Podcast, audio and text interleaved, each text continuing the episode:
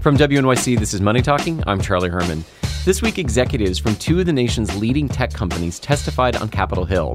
Twitter's CEO Jack Dorsey and Facebook COO Sheryl Sandberg face questions from lawmakers about their efforts to prevent foreign influence in our elections to charges of bias against conservatives. Lawmakers expressed a desire to do something to rein in these hugely influential companies. Here's Democratic Senator Mark Warner. The size and reach of your platforms demand that we as policymakers do our job to ensure proper oversight, transparency, and protection for American users and our democratic institutions. The era of the Wild West in social media is coming to an end. Where we go from here, though, is an open question. What exactly can Congress do to regulate the tech industry, and how might that affect how those companies do business? Here to parse the latest clash between Washington and Silicon Valley is Rana Foroohar, global business columnist at the Financial Times. Rana, good morning. Good morning. Okay, so we had these two hearings on Wednesday, one before the Senate Intelligence Committee, and then a second one with just Twitter CEO before a House committee. What was your takeaway from it? So I would say two things. First, it's clear that these big tech firms are the new systemically important institutions, right? It's not Wall Street anymore. It's these ginormous tech platform firms that have a reach and a scope that is affecting everyone's life. And, you know, like the largest banks, they actually sit in the middle of an information and commerce hourglass, taking a piece of everything that flows through. And that, to some people, is too much power. The other thing I would say is that this whole issue is getting getting unfairly politicized because President Trump, as is his wont, is stepping in and muddying the waters by accusing companies like Google, Twitter, and Facebook of suppressing conservative news. So, what can the government do really, and, and what should they do? Well, what I would have liked to have seen more of at these hearings is discussion about how the algorithms within these firms work. Now, algorithms are mathematical formulas that direct us all to the content, to the searches that we see, to the recommendations that we're getting on our, our social feeds. These are totally opaque. And there again, I would draw an analogy to the biggest banks. You know, pre 2008, you saw them uh, doing all kinds of deals that were incredibly complex and opaque. We didn't understand them. Here again, I see business models that are very opaque, haven't been well understood either by politicians or the public at large, and we need more transparency. Have we been too reliant on self regulation from the industry?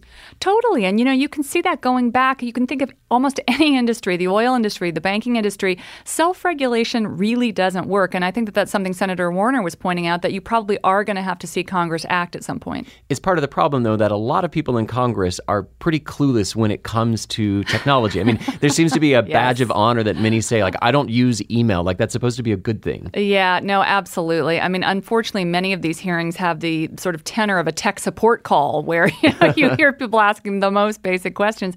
I would really love to see more senators doing their homework and getting in there next time around. And I think there will be a next time, several more hearings, actually. The FTC, in fact, is going to be looking at issues of, of monopoly in tech uh, next week.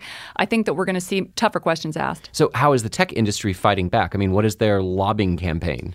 So, the tech industry's lobbying campaign has been fascinating over the last few years, not just right now. Um, they're pouring a lot of money into all the obvious political coffers, and you can see now that they're usually in the top one, two, or three position in terms of industries in sheer dollar numbers. But they're also influencing the debate behind the scenes. They have paid for a lot of academic research, they support a lot of think tanks that are weighing in on these topics. So, there's a sort of stealth lobbying that is really heating up in Washington. Which is fascinating because for many years, years, they really didn't engage with Washington at all. Uh, absolutely not. And in fact, I think this is something that you're seeing. They're so wrong footed with so much of what's happened since 2016 because these guys don't engage with government. A lot of them are very libertarian. I mean, they tend to vote left and go Democratic, but really they are about disrupting everything society, politics, the demos that we live in. So fundamentally, there's this struggle that's going on with what these tech companies are. Are they are they tech companies? Are they media companies? Why does this debate matter?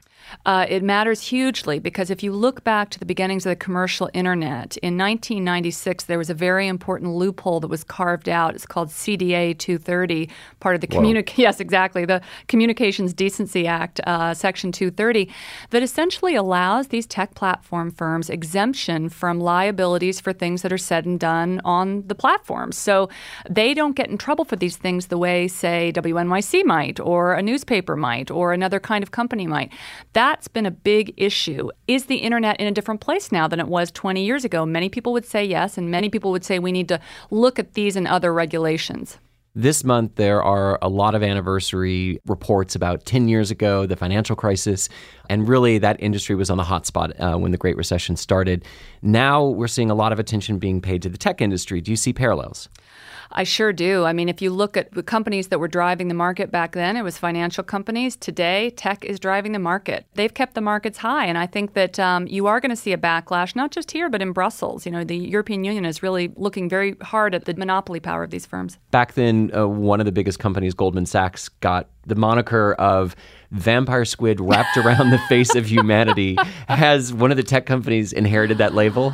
Oh boy, yes, I think so. And it's up for grabs which one. I mean, you know, Facebook has been most on the hot seat since 2016, in part because they've just been so egregiously bad at handling the accusations and, and issues with Russian election manipulation. I think Google may be moving into the hot seat, though. You know, you saw this past Wednesday, they were not present at the hearings.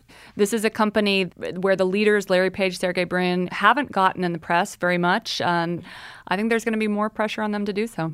If you consider the president's recent criticism of Google and social media, the attorney general is talking about meeting later this month with state attorneys general about how to the tech companies operate. You have these hearings.